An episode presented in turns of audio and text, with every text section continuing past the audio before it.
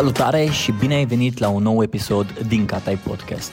Înainte să-i dăm drumul la episod, vreau să le mulțumesc partenerilor de la Banca Transilvania, care susțin acest proiect și alături de care reușesc să fac episoade care să vă motiveze, inspire sau să vă pună pe treabă.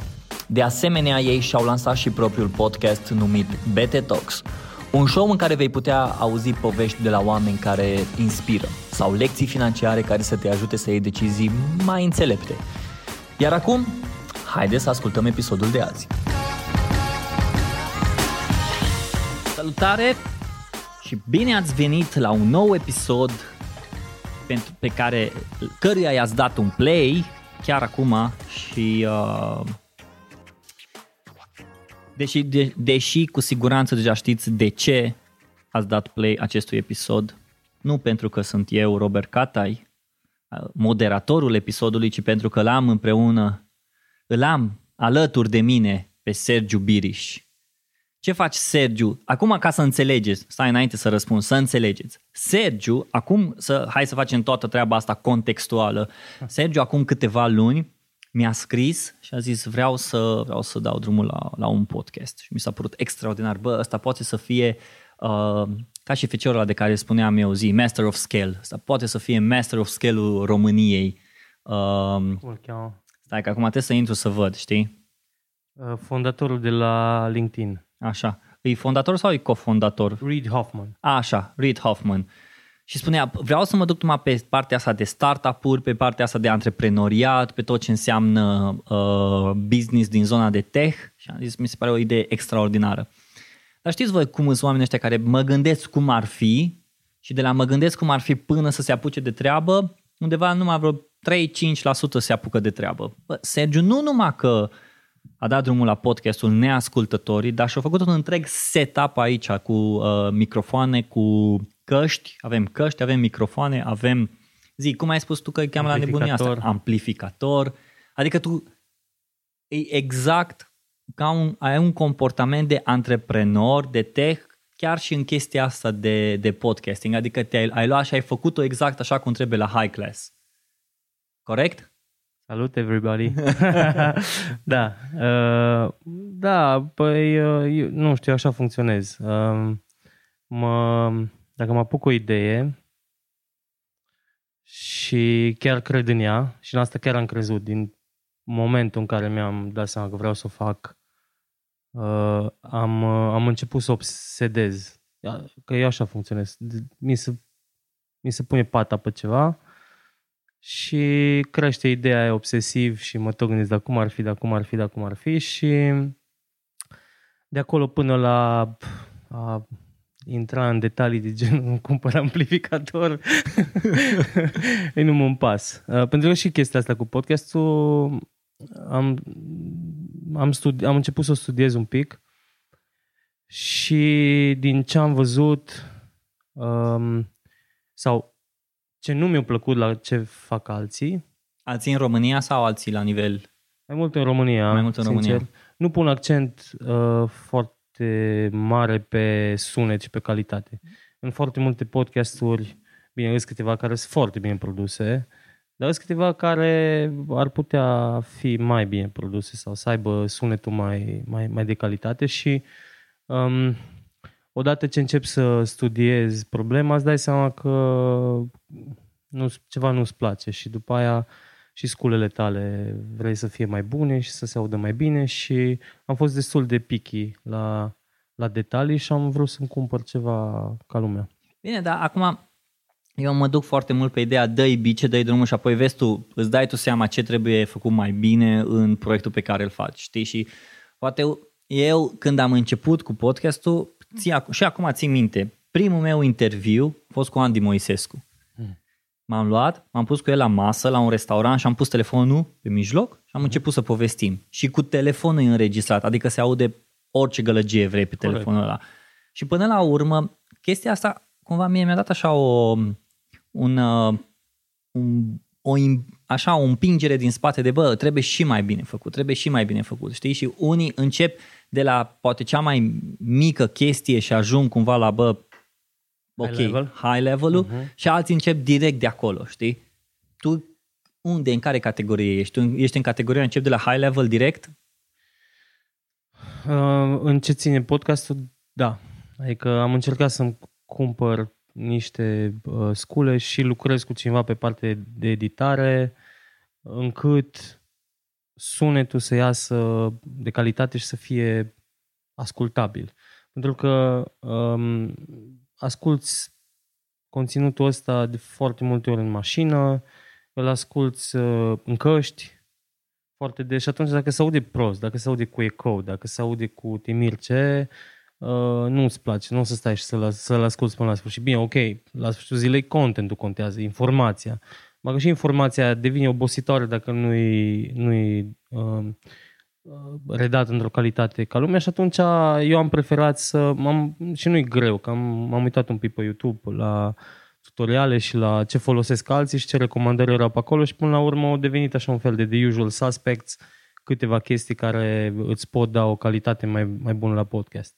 Dacă are recomandare, dacă cineva ar vrea să se apuce, n-aș sta neapărat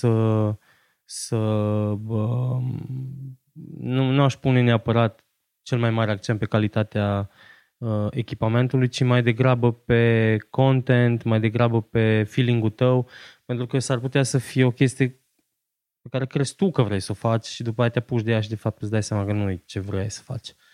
Se poate întâmpla și asta. Mulți nu se simt confortabil la microfon, nu se simt confortabil în fața camerei, dacă faci și video. Nu știu. Eu apreciez foarte mult detaliile și aud și văd când cineva pune accent pe calitate în conținutul lor. Și sunt câțiva, uite, de exemplu, Micuțu are un podcast foarte fain cu video care se potrivește foarte tare pe comunitatea lui.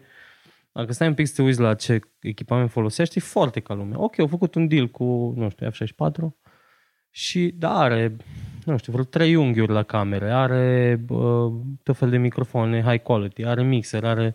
Se vede că e pus un pic acolo accentul pe calitatea conținutului și atunci când ai înlăturat barierele de calitate, deja conținutul altfel se aude. Am început să vorbim direct de ultimul tău, cum spun așa, proiect lansat. Și de obicei vezi tu că la interviuri nu e ultimul, o să fie, asta e unul din... Nu, cel mai nou, hai să spun așa, cel mai nou proiect cel lansat. Mai nou, da. Și de obicei la interviu se începe cu cine ești, ce faci, cu ce te ocupi, care au fost proiectele tale lansate. Uh-huh. Și stau așa să mă gândesc că e interesant cum comportamentul tău antreprenorial și comportamentul tău de creator de proiecte și de business-uri se vede chiar și într-un show de podcast și în atenția asta la detalii. Și atenția asta la detalii și high level-ul ăsta de a vrea să faci un proiect care să aibă așa un impact major. Tu clar, lumea te știe, Trilulilu, LiveRail, SoundMix, Zonga, toate astea. De unde ai tu chestia asta sau de unde crezi tu că ai chestia asta de a reuși să lansezi proiecte, să lansezi business-uri, să lansezi chestii care să satisfacă nevoile consumatorilor? Știu exact de unde o am. Okay.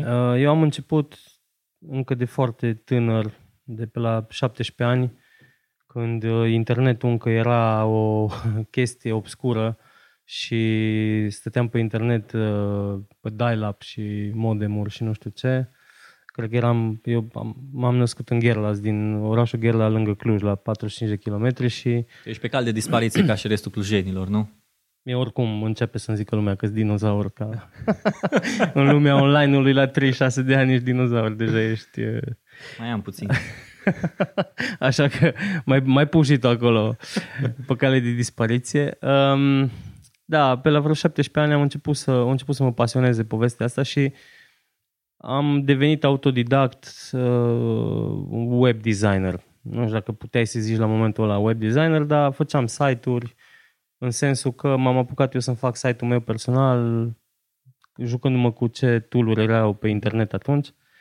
După care m-a contactat un tip, Tony, care a zis că are domeniul gherla.ro. Atunci era vremea cu mișmaș, nu, cu bișnița de domenii, nu? Nu, Culmea, el luase gherla.ro, că știi că în Gherla este o pușcărie foarte faimoasă. Da. Una dintre cele mai mari, dacă nu cea mai mare de maximă securitate din România, cred că a doua, probabil.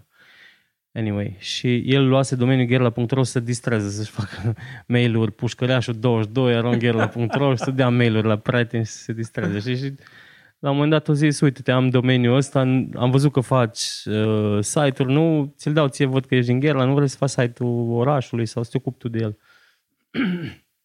Și îți dai seama că la 17 ani ești mega happy când vine o asemenea oportunitate peste tine. Pentru mine a fost... am luat așa foarte în serios și m-am apucat și am făcut site-ul orașului și m-am dus și am făcut poze prin oraș, am căutat istoria orașului și așa mai departe și am făcut site-ul orașului, ceea ce cumva mi-a făcut mâna, știi, la web design și am început să fac și am tot bibilit la site-ul ăla, cred că am făcut 4, 5, 10 versiuni, după care... S-a întâmplat o chestie că părinții mei o dat din niște probleme financiare grave, atunci au luat o țeapă din aia care îți dă viața peste cap, deși eu duceam bine până atunci, din momentul ăla am fost, deci n-aveam bani de un suc la tech, vorba aia, dacă mai știi tech-ul, nu știu, sucul de la dozator, erau 50 de bani, n-aveam bani de așa ceva. Aia e viața oamenilor care sunt. Și în momentul ăla, deci ca să vezi că nevoia te învață, în momentul ăla mi-am dat seama că nu mai am ce să mă bazez pe banii părinților, deși eram spre 18 ani, și că trebuie să mă apuc să fac cumva banii mei. Și am mers prin oraș să încerc să fac site-uri pentru firme din oraș. Și țin minte că am făcut firme pentru... Stai să ne întorc. Da. Te-ai dus în oraș, adică te-ai dus să bați la firme? Da. M-am vorbit cu maică mea, era contabilă, știa niște firme și cu câteva firme am discutat și unii au vrut să le fac site-ul, deși nu înțelegeau ei care-i treaba cu site-urile. Și le-am făcut site-ul, inclusiv majoratul meu, țin minte că ca să am bere la majorat, am făcut site-ul pentru o firmă care vindea băuturi alcoolice, știi? Și așa mi-am făcut majoratul din banii mei, făcând bartere de genul ăsta. Și dar am devenit bunicel.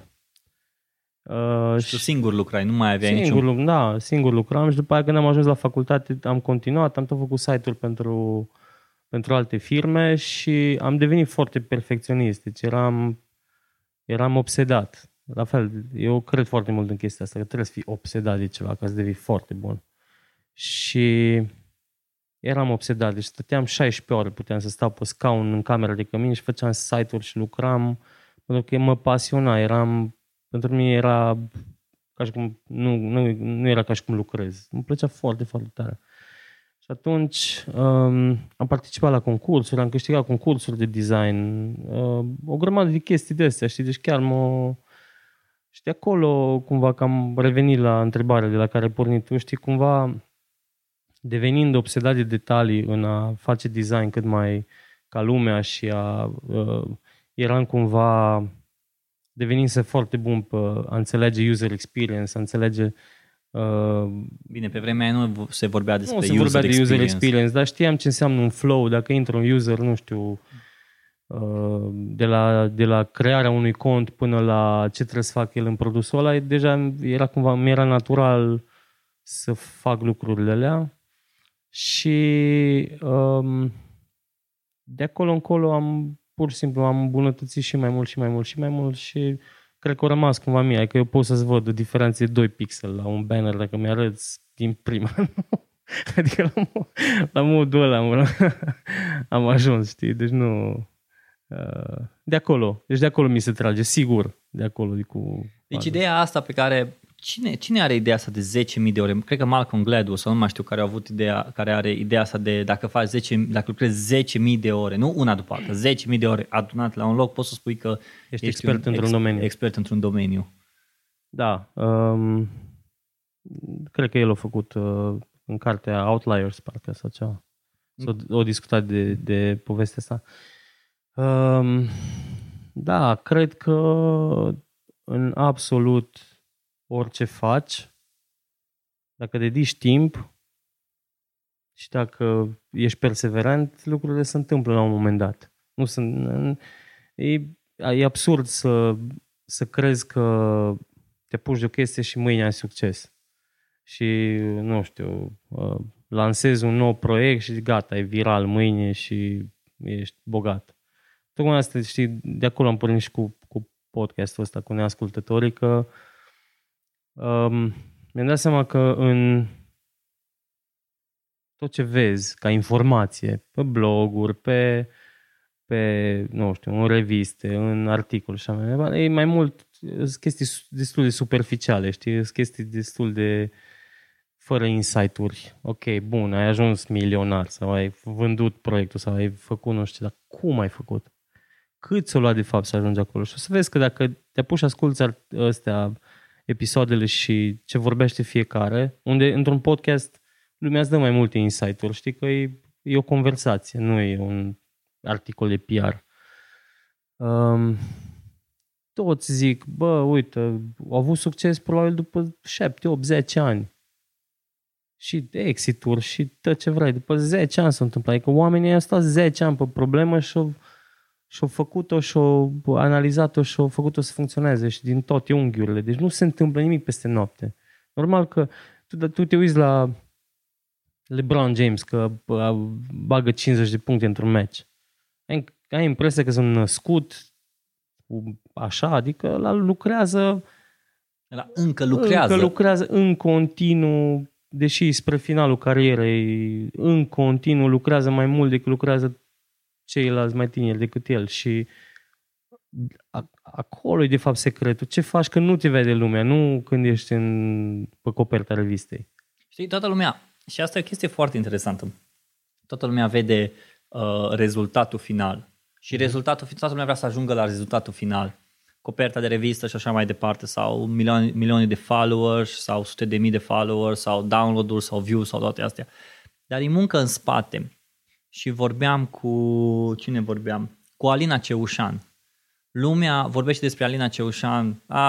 Fashionista asta care nu face... Eu am un super mare respect pentru Alina Ceușan. Deci ce face Alina Ceușan? Exact. I'm sorry, dar dacă numai te uiți și zici că e o păpușă și are followeri, I'm sorry, dar greșești. Mi se pare... Dacă stai și analizezi exact ce face, wow.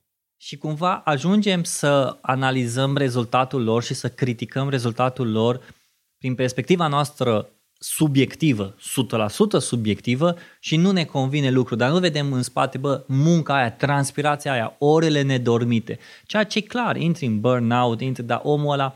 Și nu mă refer numai la Alina, mă refer la oricine care are niște rezultate și care ușor, ușor începe să-și facă un rost în viață și începe să ajungă undeva unde nu primi totul de la mătușa Tamara, știi? Adică omul ăla chiar a muncit și ajunge la rezultatul ăla și oamenii se uită, hai că nu e chiar așa de greu pe cum se pare, au făcut un exit, o vândut, știi? Ai vândut la Facebook. O prind și el momentul că o vândut la Facebook. Ok, bun. Cum ai reușit să pui LiveRail pe picioare în așa fel încât să reușească la un moment dat să fie în radarul celor de la Facebook ca să fie vândut la Facebook? Pentru că acolo, părerea mea, sunt niște, în primul rând, intuiție, în al doilea rând, îi muncă și în al treilea rând, părerea mea, îi un produs bun dorit de una dintre cele mai mari companii din lumea asta. Acolo, și l-am avut invitat în podcast în episodul 10, parcă pe Andrei Dunca, pe cofondatorul meu din LiveRail, că am vrut să povestească el povestea LiveRail și cum s-a ajuns să facă exit la Facebook, pentru că el a fost implicat mult mai mult decât am fost eu în tot parcursul ăsta. Eu am fost implicat cel mai mult în prima fază în care am creat produsul, în să zic, primele iterații ale produsului, după care el s-a mutat în Londra și mai apoi proiectul a ajuns în San Francisco și, cum zic, ei au reușit să tragă cel mai mult. Eu am, la momentul respectiv, făcusem exit din Trilulilu, parțial, aveam un contract de mandat, trebuia să rămân director general în companie, deci nu puteam să merg mai departe cu LiveRail și atunci cumva ne-am împărțit. Dar îți poți imagina că nu a fost o chestie de peste noapte, nu? Adică au trecut și LiveRail au trecut printr-o pivotare majoră, pentru că la început proiectul oferea posibilitatea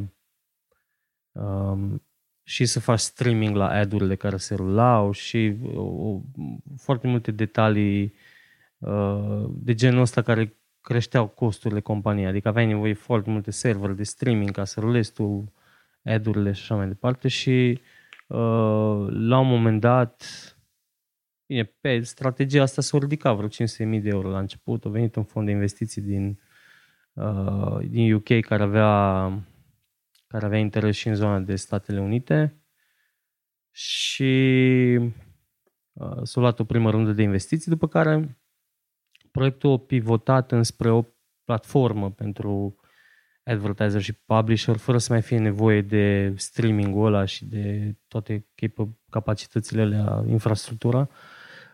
Moment în care, și încă o chestie a fost, canalul de distribuție a fost altul, adică a oferit tehnologie pentru platforme care deja erau platforme de video. Deci, nu știu, Trilulilu a putut integra LiveRail și să ruleze reclame cu tare și atunci a fost mai ușor să crească prin alții decât să crească independent.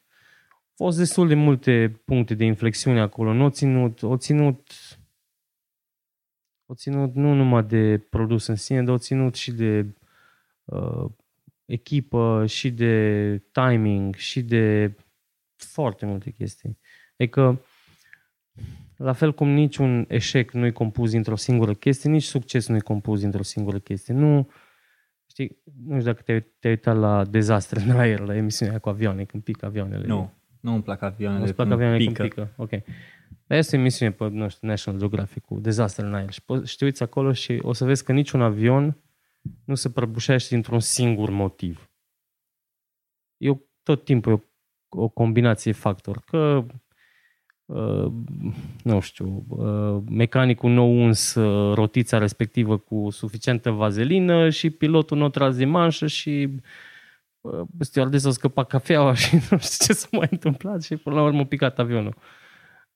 Glumesc acum, îți dai seama, nu-i chiar. Dar ideea e că întotdeauna e cumva o combinație factor.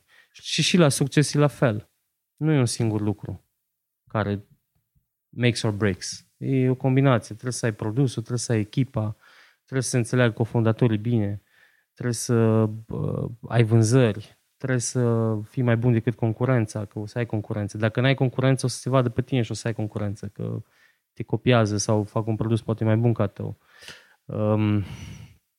Timing, uite, pentru LiveRail a fost foarte greu să ridice runda de investiții pentru că era exact în mijlocul furtunii, era în mijlocul crizei financiare și fondurile de investiții nu prea răspundeau la telefon în perioada aia. Și la sfârșitul zilei e foarte multă perseverență și efort, burnout după burnout ca să faci niște lucruri să se întâmple pe care nici nu vreau să ne mai povestești uneori, pentru că și ideea e cumva, antreprenorii în general discută despre succes și despre ce-au făcut ei bine. Nu, e greu să se deschidă și să zică, bă, a fost atâta de greu și a fost nopți nedormite și nu mai aveam bani și nu știu ce, pentru că poate că lumea s-ar speria, știi? Și chiar nu s-ar mai băga nimeni. Doar că așa îi. Păi aia e că nu mulți reușesc să fie antreprenori care să crească un produs de la zero, să-l ducă și să ajungă la un succes care să inspire și pe alții și să-i motiveze pe alții. Da, așa e, dar cum zic, știm, și totul trebuie luat cu un gram de sare, nu absolut orice. Și sfaturi, și absolut orice. Trebuie să vezi totul prin prisma vieții tale și prin experiența ta. Că îl vezi pe unul cu a avut succes. Uneori o depinzi numai de el, alteori nu o depinzi numai de el. Poate dacă... Îți dau de exemplu Trilulilu. Când l-am lansat noi în 2007... erau, cred că, 10-15 site-uri care aproximativ în același timp s-au lansat sau vreau să se lanseze sau pe acolo. Nu, la sfârșitul zilei am fost noi. Și au fost și acolo combinații factori. Nu știu să zic poate care a contat mai mult, dar au fost câteva lucruri pe care noi le-am făcut altfel decât alții. Și au contat. Nu știu, brandul, de exemplu. Brandul o să supraviețuiască acestui proiect mai mult decât proiectul. Va fi un nume care va fi forever sau foarte multă vreme cunoscut în online-ul românesc, pentru că a fost și îi în continuare un brand cu notorietate și a ajuns la foarte multă lume. Dacă te duci acum pe stradă și întrebi pe cineva dacă auzi Trilulilu, o să zică că auzi Trilulilu. De la alte 15 site-uri zică că nu auzi nimeni. Sau foarte, foarte puțini. Și cumva, pentru că eu am fost, în afară de LiveRail, am fost implicat foarte mult în zona asta de produse, de consumer mai mult, în business to consumer. Aici brandul face foarte, foarte mult. Ok, hai să ne oprim aici, că aici pentru mine e o chestie care aș vrea cumva pentru audiența mea să putem să mergem cumva un step by step, pentru că asta îmi place. Da, am luat acum, am sărit cumva dintr-una într-alta. E foarte bine. Brandul contează pentru un produs care e pentru consumer, B2C. Vorbim de B2C, business to consumer. Ai făcut câteva produse, branduri, care e special pentru consumatorii finali. Trilulilu, Zonga, SoundMix. SoundMix. Bun. Care? Neascultătorii. Neascultătorii. Tot timpul e de neascultători. Cum reușești? Care sunt pașii pe care tu îi alegi și îi faci, dacă îi faci sau dacă ai o disciplină pe care o urmărești, ca să poți să construiești un produs, ca apoi să poți să spui, da, bă, uite-te, ăsta e un brand deja în mintea omului? Nu cred că un brand nu îl poți tu crea. Nu cred că poți să creezi tu un brand. Tu poți să creezi un brand în sensul de un logo, un nume, doar că brandul e mai mult decât un logo și un nume. Acolo e de fapt cheia. Un brand înseamnă ce simți când auzi cuvântul ăla sau când vezi produsul ăla sau când experimentezi produsul ăla. Și e o constelație de lucruri care fac un brand să fie un brand. Și în general, cred eu că cel mai tare îi ține de partea sentimentală, de ce simte omul când se gândește la brandul tău, ce delight a avut în momentul în care o utiliza brandul sau o folosi produsul, serviciile și așa. De aia cumva contează experiența întreagă pe care o are clientul care interacționează cu brandul tău. Și acolo vine atenția la detalii și la chestiile mici și pe care tu le vezi și alții nu le văd. Numele în sine, da, contează și ele foarte mult, pentru că nu, și Trilulilu putea să fie numit RoTube sau putea să fie numit, am avut o grămadă de nume, dar ne-am gândit întotdeauna cum facem să fim diferiți, să aibă o melodie, cumva să aibă un ceva al lui brandul respectiv. La Trilulilu a fost, povestea din spate a fost că vreau să creăm un personaj și acel personaj să aibă un nume, ca să-l punem în logo. Și ne-am dus pur și simplu din ideea de așa cum are McDonald's Ronald McDonald, pe care Ronald McDonald după aia poți să-l folosești în activări și într-o grămadă de chestii. După aia, dacă stai să gândești, știți câteva branduri. Domo are pisicile alea două care se joacă în logo, nu știu dacă le mai au, dar le aveau. Sunt câteva branduri care, Energizer Bunny sau Duracell, da, cu iepuraș și așa mai departe. Cam cumva în ideea aia am pornit, că am zis că dacă vrem să fim diferiți, nu e suficient. O să vină foarte multe alte produse în piață, care o să fie ca ale noastre.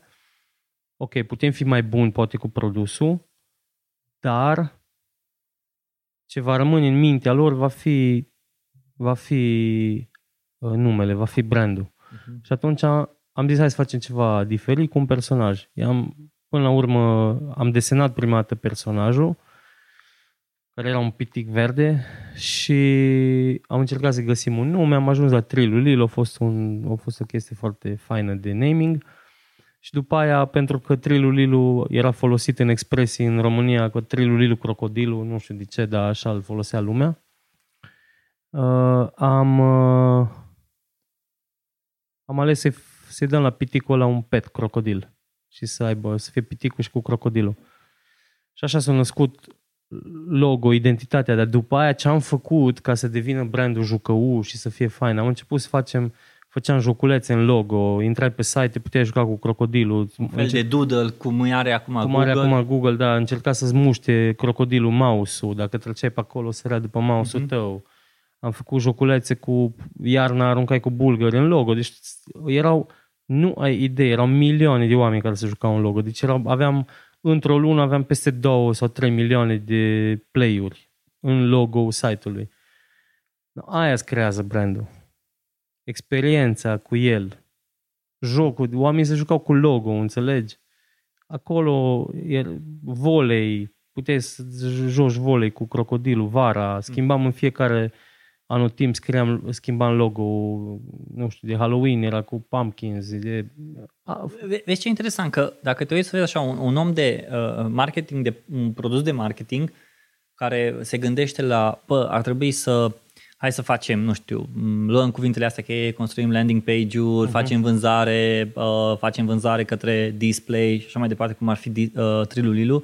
Însă voi ați dus, ok, hai să schimbăm altceva, hai să facem altceva, ceva care nu se cuantifică în conversii, dar se cuantifică în lifetime value unui user care vine și care îți stă pe pagină și care îți folosește brandul. Cu cât îți folosește brandul mai mult, cu atâta intră în lifestyle-ul omului respectiv. Să știi că, da, privită acum, așa, cam așa e. Ai putea zice că aia nu a fost strategia. Dar ce pot eu să spun e că la momentul respectiv pur și simplu vreau să ne distrăm și să fie ceva mișto. Nici măcar nu ne-am gândit, nici o clipă nu ne-am gândit la lifetime value, nu ne-am gândit la toate poveștile astea, știi? Adică o venit cumva natural, pentru că pentru acest brand era pur și simplu natural să faci niște chestii altfel. Că e Trilulilu, dar nu o să faci. Ce o să faci? Noi nu aveam crocodilul, după aia a avut blog. Blogul nostru oficial era crocodilul.ro, unde crocodilul scria pe blog. Știu că pe Twitter era crocodilul. Și am avut o colegă, Alina, care era senzațională pe zona asta și personalitatea ei exprima foarte mult din personalitatea crocodilului și atunci lucrurile s-au legat foarte bine și ea o știut tot timpul cum să comunice cu crocodilul. Plus... După aia lumea a început să-l îndrăgească tot mai mult. A devenit așa un fel de love mark, unde se întâmplau foarte multe chestii. Lumea se întâlneau în orașe, făceau clubul Trilulilu, se întâlneau oameni între ei. Au fost care s-au căsătorit, s-au găsit pe Trilulilu și s-au căsătorit. Și, deci a fost nebunie. Și-ți dai seama, în 2011 era cel mai vizitat site din România, punct. Deci aveam 1 milion de logins pe lună. Oameni care se logau pe lună. Erau 3 milioane de vizitatori unici în fiecare lună și spre 100 de milioane de page impressions și 1 milion de oameni care intrau și se logau și comunicau și trimiteau content și făceau. Și era un soi de Facebook înainte să fie Facebook, doar că noi n-am văzut partea socială, trendul de social media, nu l-am văzut venind atât de puternic. Și crezi că dacă ai fi văzut chestia asta, ai fi reușit acum să construiești? Răspunsul nu. De ce? Pentru că ai spus că oamenii asta făceau, intrau, se logau, vorbeau, povesteau, își trimiteau în sus, în jos și... Da, din păcate nu o previziona nimeni cât de ce val o să fie cu Facebook și cu Google și toate proprietățile lor și cât de tare o să controleze absolut tot.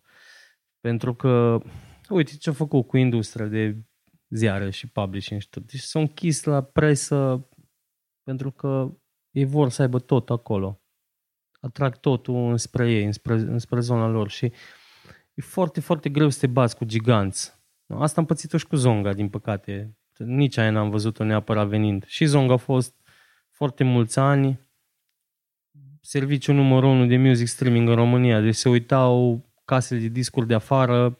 Eram steaua aia care lucea mai tare în toată Eastern Europe. Erau giganții și era Zonga, care producea niște cifre adevărate. Am avut deal cu Vodafone, eram inclus în toate contractele în toate abonamentele, aveam foarte mulți useri, știi? Dar e extrem de greu să te lupți cu resursele tale ca un startup local cu giganți. Cum ar fi Spotify, Apple Music, YouTube, Google, Facebook. De-aia nu supraviețui niciun social media local. Nu știu să existe vreo rețea, nu știu dacă vă contacte aia din Rusia, dacă mai există sau dacă mai e așa mare. Dar în rest s-a dus tot, pentru că au venit peste noi ca tăvălugul. Și gândește-te un pic, că de fapt la sfârșitul zilei în ce se traduce totul? În bani, nu? Exact. Faci bani, mai trăiești și mai faci ceva. Nu faci bani, ești pa. Ok. Păi în momentul în care banii advertiserilor au început să ducă grav Facebook, Google, care acum e 90% din piață, 90% din bani se duc la Facebook și la Google. Cine crezi că mai are tupeul să investească și să facă ceva pe plan local și să crească site-uri? Câte site-uri românești s-au mai lansat? Stai și gândește. Ce s-au mai lansat? Nimic. La nivel local sau la nivel internațional? La nivel local. Ca să fie așa un produs consumer. Să fie un produs, da. Și de la TPU am înțeles că mai... Da, TPU, da, și ei s-au lansat tot cam atunci, în perioada respectivă, știi? Și nu știu, și ei, ok, probabil că e un soi de lifestyle business, adică faci niște bani să-ți plătești salariile și să mai faci ceva. Dar nu e un grup, nu e o chestie mare, știi? Dar tu te-ai gândit ca Trilulilu sau Zonga să fie la nivel internațional, global, sau momentan, în prima fază ai gândit-o la nivel local? Trilulilu nu cred că avea șanse neapărat să crească mai mult decât nivel local, tot datorită brandului. Era un brand local. Deși străinii, când le zici Trilulilu, se distrează, râd un pic, că li se pare fanic, e melodic așa și probabil că prin Europa de Est sau așa ar fi funcționat, ok. Doar că noi am ratat o vânzare la un moment dat, în 2011, au venit ceva grup polonez să ne cumpere și pentru că dezvoltam deja Zonga și Zonga era lipită de strategia Trilulilu, am ales să nu vindem atunci și acolo a fost o chestie ratată pe care n-am simțit-o și ușor se uită în spate, dar asta a fost. Deci Trilulilu nu cred că avea foarte mari șanse să iasă internațional, dar în continuare cred că încă în România se poate relansa brandul și să aibă succes. Zonga am încercat să o lansăm internațional. N-ai idee câți bani trebuiau băgați acolo. E ceva ce nu poți previziona. Adică acolo iar a fost un blind spot. La câți bani ai cu adevărat nevoie să bagi într-un business de streaming, de muzică. Dumnezeule, e un, cum se zice în engleză, bottomless pit of money. Și am găsit un model interesant de scalare în alte țări cu Zonga, dar nu am reușit să le implementăm efectiv. Adică am fi vrut să mergem pe o strategie de conținut local, de muzică locală, pentru că sunt țări, la fel cum în România se ascultă foarte multă muzică de la artiști români, adică dacă stai să asculți, chiar dacă cântă în engleză, sunt artiști români. La fel era și în Grecia. În Grecia ascultă numai muzică grecească. În plus au artiști, cântă în cluburi, vinerea în Grecia e plin, e ca și cum se aduce Smiling Club, vinerea e full, lumea iese la spectacol, la artiști locale, au o piață foarte interesantă din punctul ăsta de vedere. Aruncă lumea cu trandafiri pe scenă, să fac grămezi de trandafiri pe scenă. Asta e Grecia, e deosebită din punctul ăsta de vedere. În Grecia nu mergea Spotify, nobody, nimeni nu asculta Spotify, Apple Music, pentru că n-aveau conținut local. N-aveau conținutul lor. Și atunci am încercat să ne ducem pe o strategie prin care să lansăm serviciu în parteneria cu parteneri locali care să facă marketingul local, absolut tot. Acești parteneri erau case de discuri locale din țările respective și o părut să aibă tracțiune strategia asta și chiar am stat pe ea să o implementăm și să o facem, dar din păcate nu a avut tracțiunea aia care trebuie, adică nu a fost o viteză de creștere spectaculoasă și n-am reușit să o implementăm la adevărata ei valoare. Plus că, din păcate, business-ul în România tot timpul o depinzi de Vodafone. Știi? Blessing and the curse. Da. Pentru că eram 99% dependenți de Vodafone și atunci Vodafone, când a decis să închidă proiectul, asta a fost. Observ un trend foarte interesant, mai ales pentru că amândoi lucrăm în zona SaaS-ului, de Software as a Service.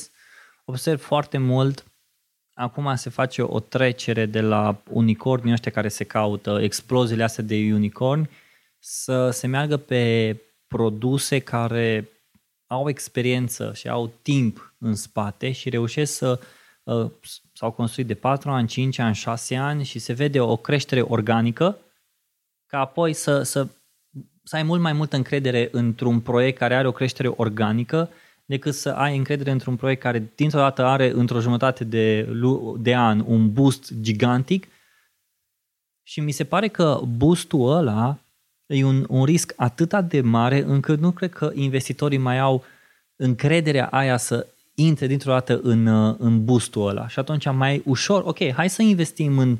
Desigur, există stiluri de investiții și așa mai departe, dar mai repede investesc în ceva în care crește cu anul, crește și are în spate 5, 6, 7, 8 ani și o creștere. Ca dacă îi mai dai niște boost financiar și de PR și toate astea, ok, poate tot să crească, dar omul nu o să cadă dintr-o dată în cap. Cred că investitorii s-au sofisticat un pic, nu mai e cum era acum o vreme și poate că în România încă mai e nevoie de un pic de sofisticare, hai să zicem așa, și la angel investor și la fonduri și așa. Mai avem de lucru, asta știm. Dar cu toate astea au devenit un pic mai sofisticați investitorii și știu mai bine la ce să se uite. Și într-adevăr nu mai bagă nimeni bani așa numai pe o, nu știu, o speculă până la urmă că au crescut rapid. De ce au crescut rapid? Care a fost? Că acum și creșterea aia. Poți să te uiți în spate și să vezi cum au crescut. Poate au crescut poți să arunci bani în piață și să crească orice. Dar retenția contează. Câți clienți chiar îți rămâni după aia să folosești produsul. Și într-adevăr, cred că ce zici tu e că investitorii se uită mai mult la cât de sănătos e business-ul ăla în adevăratul sens al cuvântului. Adică cât de... la nivel de user, la nivel de tracțiune, cât de healthy creșterea respectivă. Și ai dreptate aici. Asta crezi că, și aici mă întorc la întrebarea dinainte, crezi că creșterea asta sănătoasă a unei companii organică ajută compania să își establish the brand in the market? Sau poți să-ți faci un brand tot așa, cu un boost din ăsta gigantic peste noapte? Cred că depinde de business-uri, pentru că dacă te uiți la Airbnb, au crescut, e incredibil cum au crescut. Și la sfârșitul zilei e un business foarte valoros. Valorează mai mult decât toate companiile hoteliere împreună, cred. Deci sunt business-uri și business-uri. Ăștia venture capitalists, fondurile de investiții de risc, se uită de fapt vor să găsească pe ăia care cresc de 10 ori în cel mai scurt timp, se uită tot timpul după un UiPath. Știi? care, by the way, și UiPath. UiPath nu a fost UiPath vreo 7 ani de zile. A fost, era o firmuliță, se chineau, făceau și ce făceau, o firmuliță, vorba aia de apartament comparativ cu ce s-a acum. Dar după o grămadă de struggle și de perseverență, o bubuit. Lumea acum mai vede. Dacă o munci băieții în spate și ce struggle-uri au avut și așa mai departe, e mai, partea mai puțin văzută. Toată lumea își dorește să devină un UiPath. Șansele să chiar devină un UiPath sunt foarte mici, sunt infime. Există, adică eu personal așa, o chestie în asta pe care am personal. Ce vreau să zic e că nu poți să îți faci un business plan că o să fii viral, că o să crești așa. Asta cine reușește să-și facă, adică hai să nu fii nici proști.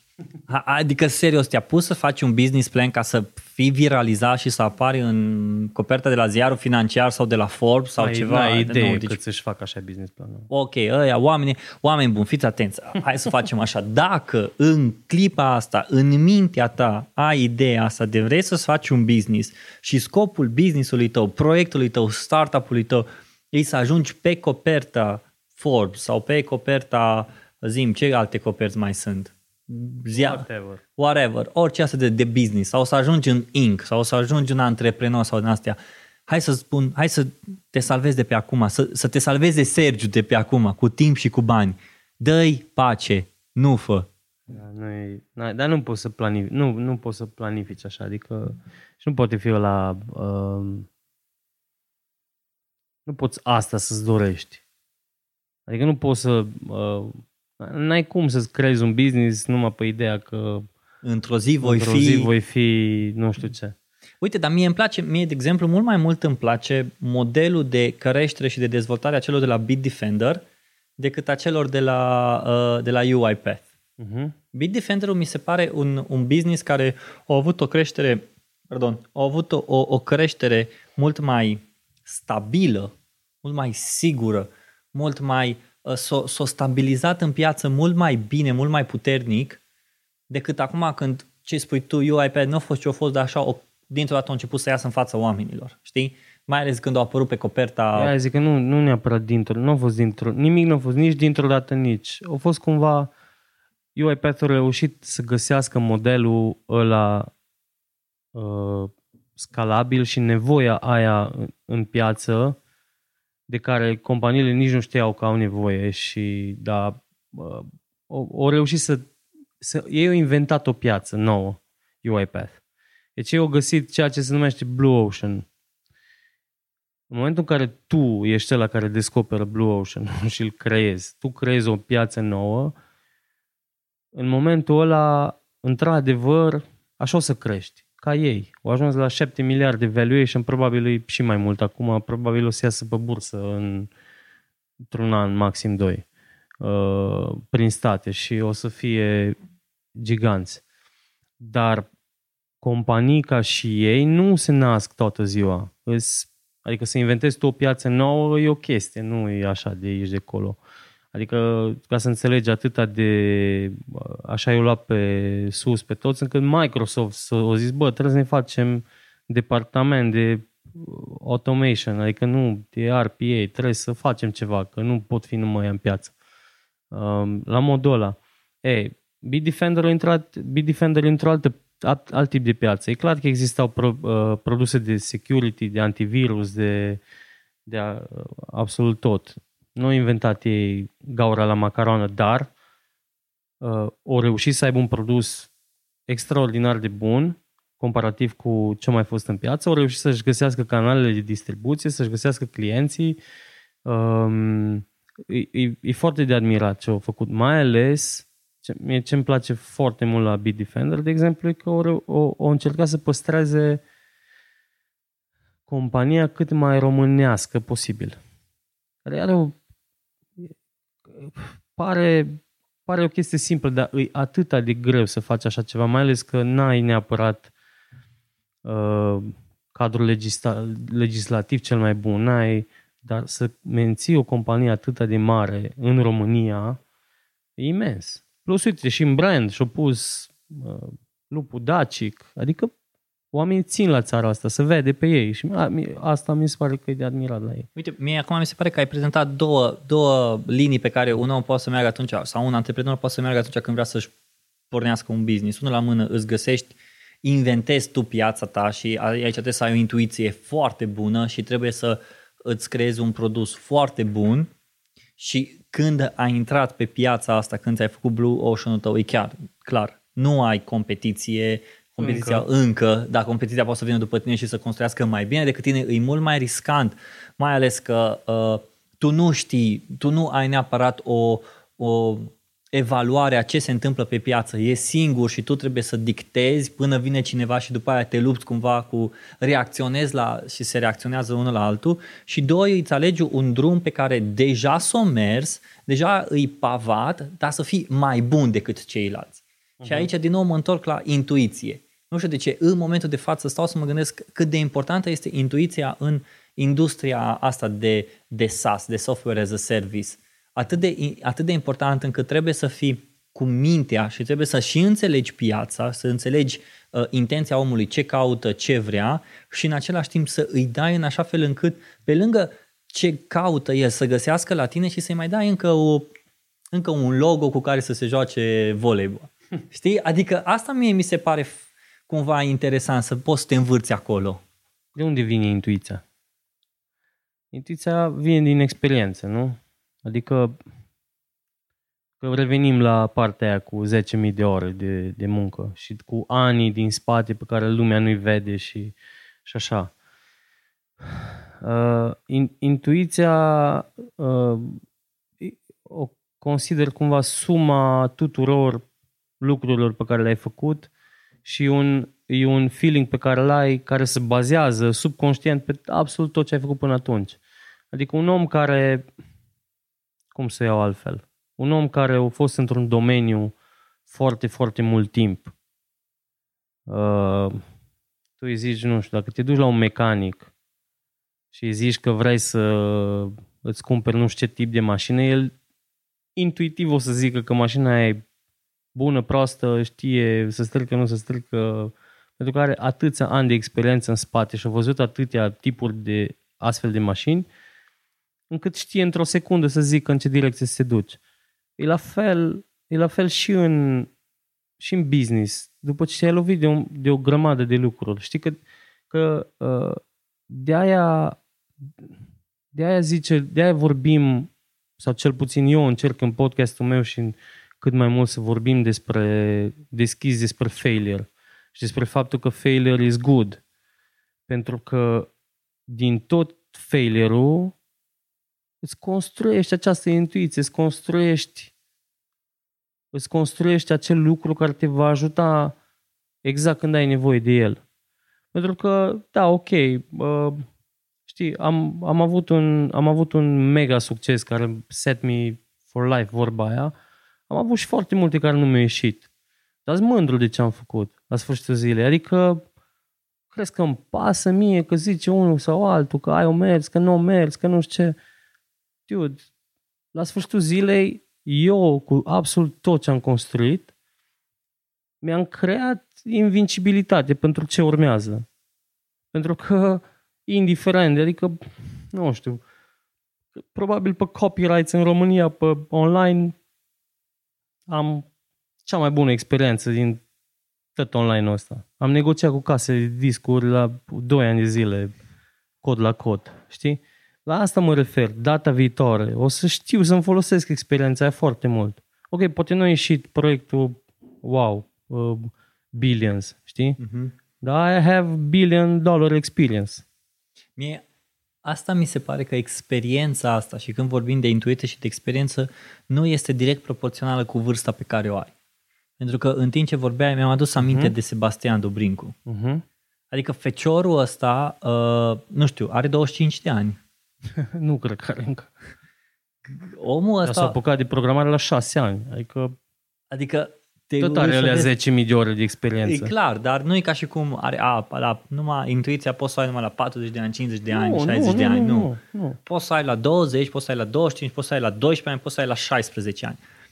Dar ideea e să fii, și se leagă foarte mult cu podcastul tău, un neascultător în afară, dar să fii un ascultător al intuiției tale. Bă, eu cred că asta o să meargă.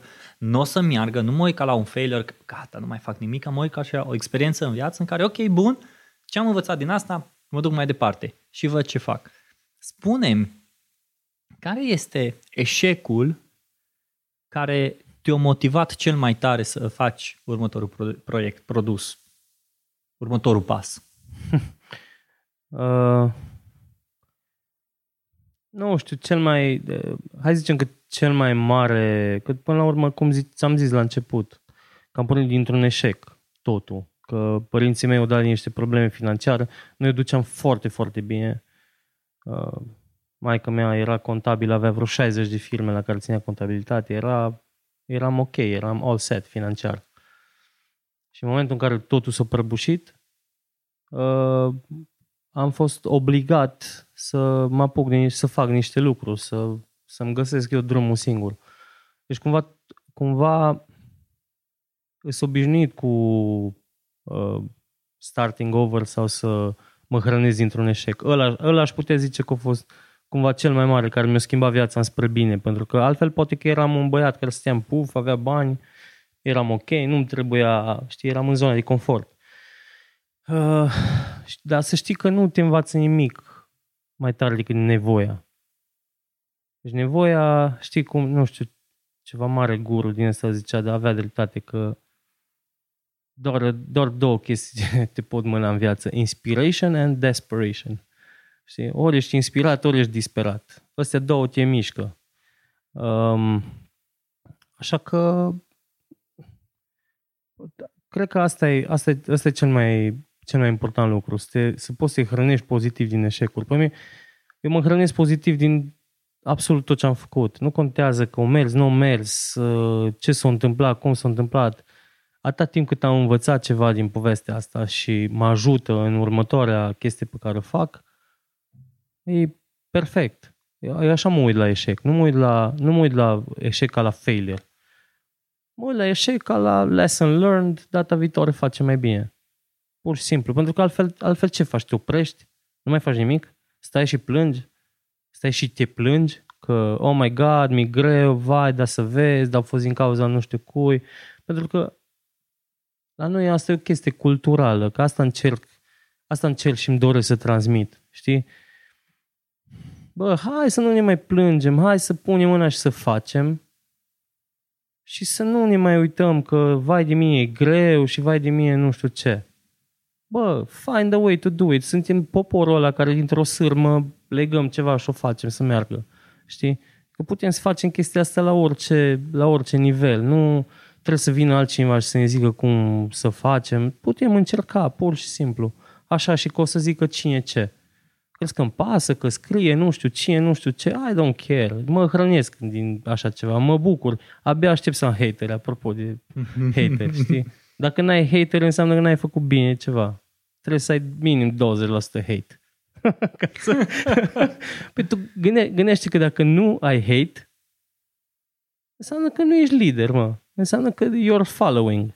Înseamnă că te duci pe calea bătută. Înseamnă că ești ignorat. Dacă ai hate, dacă ai deranjat pe cineva cu ceva, înseamnă că ai făcut ceva care i-a scos pe ei din zona aia de confort. Ceva nu le-a plăcut. Înseamnă că tu ești lider. Asta e mindset-ul pe care de-aia ești neascultător. Nu stai și faci cum face toată lumea, știi? Că ușor poate oricine. Sper că ți-am răspuns la întrebare. Pe mine mi-ai răspuns. Sper că i-ai motivat pe oamenii care ascultă, pentru că ăsta e un episod care merge foarte mult. Am crezut la un moment dat, știi când te-am sunat că o să vorbim despre product marketing, despre ce înseamnă product marketing. Ne-am dus în total altă zonă. Ne-am dus într-o și nu mă deranjează, ba mai mult îmi place, pentru că te uiți să vezi, când am fost anul trecut la Tech Silvania, când am văzut câte proiecte s-au lansat și câte proiecte vor să se lanseze și oamenii ăștia, ce e interesant e că au accesul la atâtea informații de how to, step by step, cum să faci ședințele, cum să-ți faci un produs, cum să-ți faci un MVP, cum să te lansezi pe piață, cum să-ți faci un press coverage, toate astea, știi?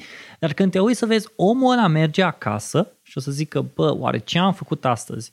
Dacă pun capul pe pernă, îs liniștit sau nu-s liniștit? Îs ok sau nu-s ok? Și cred că de multe ori acești creatori, acești neascultători, cum îi spui tu, au nevoie de motivația asta și de pasul ăla că, bă, fă, dă-i bice și dacă nu o să-ți iasă, ai avut măcar de câștigat. Față de dacă nu ai fi făcut, ce ai avut de câștigat? Bă, dar măcar ai experiență. Ok, am lansat un produs, nu o mers, dar am experiență de ce înseamnă să lansezi un produs, ce înseamnă să lucrezi la un produs, ce înseamnă management, ce înseamnă să suni investitori, toate astea. Și când mi-ai spus prima dată, da, am închis Zonga, mi s-a părut, bă, stai puțin, tu ai băgat bani, timp, energie, resurse, oameni în spatele produs, ai construit un brand atât de mare și, ok, am închis. Move along. It is what it is. Până la urmă e o companie. O companie e compusă din foarte multe componente. Nu, și acționari, fiecare unii au anumite interese, alții alte interese, și componente de business, merge, nu merge, sunt lucruri care funcționează, care nu funcționează. Am băgat o grămadă de bani, într-adevăr, și bani personal, și timp. Până la urmă au fost 7 ani, nu? De care m-am ocupat. Poate că nu știu, trebuia să o închid acum 4 ani, I don't know. Dar am tras cât am putut, pentru că pe aceeași logică am încercat să fac tot posibilul, cât am putut, toate variante posibile, să fac acest proiect să meargă. Nu au mers, din vari motive. Dar nu înseamnă că acum o să stau și o să plâng că nu au mers. Next. Viața e scurtă, next. Nu contează. Eu mă uit la, apropo de ce ziceai tu mai devreme, eu mă uit, bă, dar what's the worst case scenario în ce voi face next? Hai să zic că nu-mi iese nimic, bă, dar nimic. Și rămân fără bani și rămân fără nothing. Ce am eu în cap îmi asigură traiul toată viața. Dacă vreau mâine să mă duc să mă angajez, nu am o problemă, am zero probleme în a trăi bine. Și atunci, asta îmi dă o liniște că pot să fac ce vreau eu, oricând. Și de-aia, ok, poate că gândește că m-am băgat în proiecte care sunt un pic mai riscante decât în ce te bagi în mod normal. Știi că lumea, da, ok, de obicei se bagă pe un business to business, își găsește un client, ăia plătesc factura, merge, hai să mai căutăm încă un client și cam cu asta pornim. Noi am încercat cu chestii un pic mai, cum se numește, bold strokes, știi, faci, încerci să pictezi cu o pensulă mai mare, nu cu rotring-ul, știi? Asta am încercat, ăsta a fost mindset-ul meu, pentru că mi-e suficient să-mi iasă a big one și e ok și simt că m-a împlinit. Am curaj mai mare să mă bag în zona asta, nu-i pentru oricine și e stresant și e riscant și e o zonă complexă, dar again, am învățat foarte, foarte multe lucruri. Dar la fel m-aș gândi, nu trebuie să faci ceva să fii UiPath mâine. Știi că nici asta nu-i bine să overshoot your chances. Adică poți să încerci ceva cu nivelul de cunoștințe pe care îl ai, să începi mic și să vezi unde te duce. Pentru că chiar și dacă pornești un mic shop online, trebuie să-i găsești un nume, trebuie să-l pui în piață, trebuie să-ți analizezi concurența, trebuie să-ți găsești produsul, trebuie să vezi cât costă, să-ți analizezi profitul, etc. Deja ai învățat un business numai din asta și nici măcar nu trebuie să-ți dai demisia sau ceva de undeva, o faci de acasă și înveți un business. E simplu. Știi? Că asta încerc să transmit cumva, că n-ai ceva de pierdut în a încerca. What's the worst that can happen? Ce, că te întorci iar la job? Ok, so what? Îți iei un job mâine, ești freelancer, e o lume foarte ofertantă pentru oameni care vor să facă lucruri. Ai zis că what's next pentru tine? Acum dacă te întreb what's next pentru tine, care ar fi next-ul tău? Lucrez la Am eu un plan măreț cu ceva ce nu o să zic acum. Mă distrează că toți ăștia de startup am un plan, nu pot să... NDA semnăm. Nu uit cu NDA, dar lucrez la ceva ce se va lansa anul ăsta. Cred foarte tare în zona de educație antreprenorială. E și motivul pentru care am început podcastul meu, ca o formă de giving back, dacă vrei. Am simțit că am atâtea chestii în cap și știu atâția oameni încât hai să le scot, să le afle cineva. Poate zic prostii, I don't know, pentru unii o să fie niște prostii și nu o să mă asculte, foarte bine. Cred că se prăbușește bloc aici. Dar pentru unii o să fie chestii valoroase și ăsta e o mică chestie, acest podcast e o mică chestie din ce vreau eu să fac în ce privește educația antreprenorială. Și după aia o să mai vină și alte lucruri pe care vreau să le dezvolt. Mă uit și la zona de investiții. Uite, am foarte multe chestii cumva pe masă pe care pot să le fac. Dar toate focusate în zona de tehnologie. În zona asta unde mă pricep. Sergiu, mersi foarte mult că ți-ai luat din timpul tău să... povestim despre product marketing. Mersi și eu, poate data viitoare chiar vorbim despre product marketing. Nu știu ce aș putea să mă inventez eu pe product marketing, dar hai să zicem o chestie simplă despre product marketing.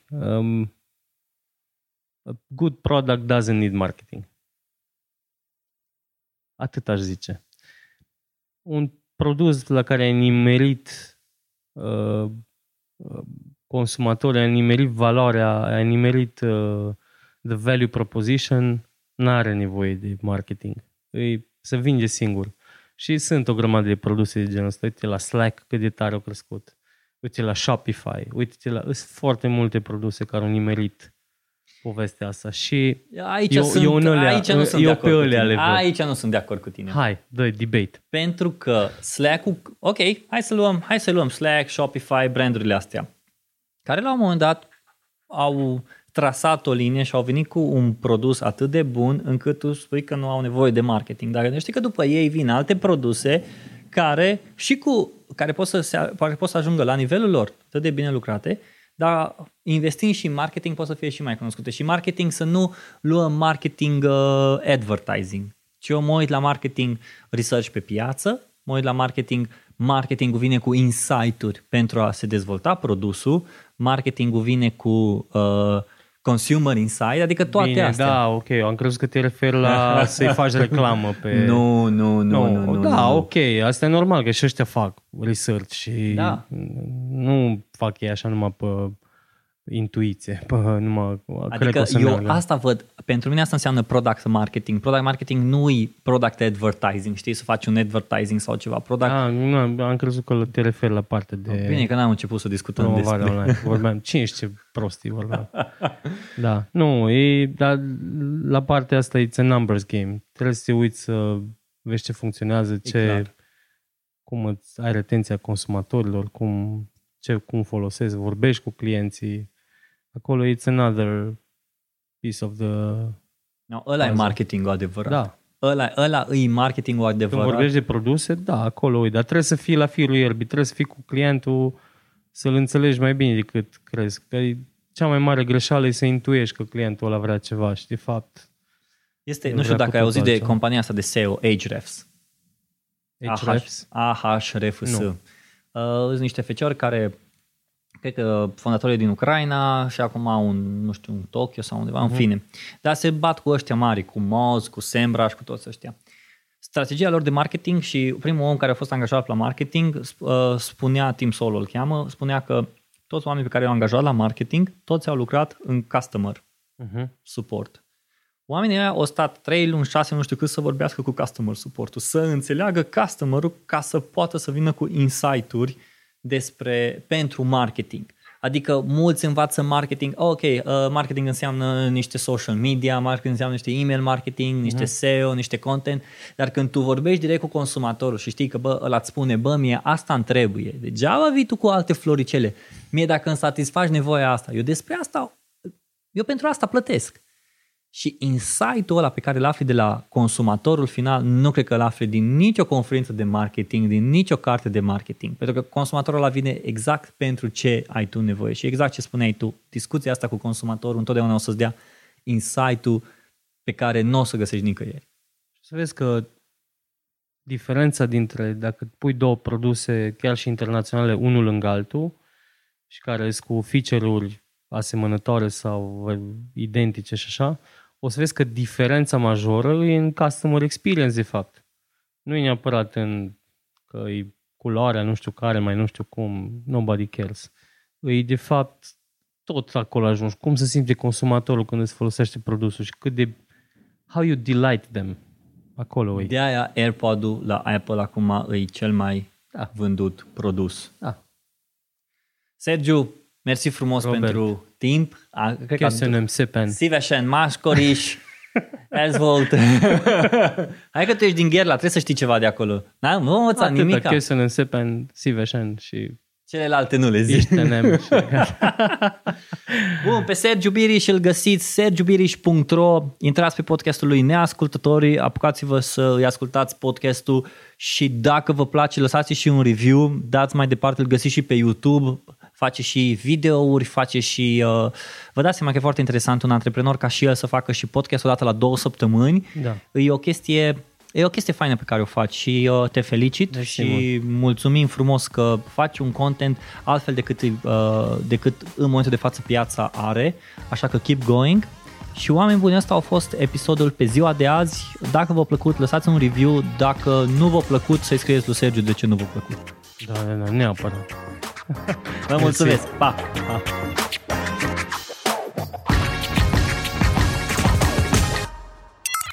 Acest podcast susține partenerii Asociației Dăruiește Viață, care ajută proiectul de ridicare a unui spital modular util atât în pandemia COVID-19, cât și după, când se va transforma în spital de mari arși. Le mulțumim pentru contribuția importantă de peste 100.000 de euro celor de la Isopan Est, despre care puteți afla mai multe pe site-ul isopan.ro. Întreaga rețea de publicitate audio Think Digital, dedicată podcasturilor, salută acest ajutor important și vă dorește audiție plăcută.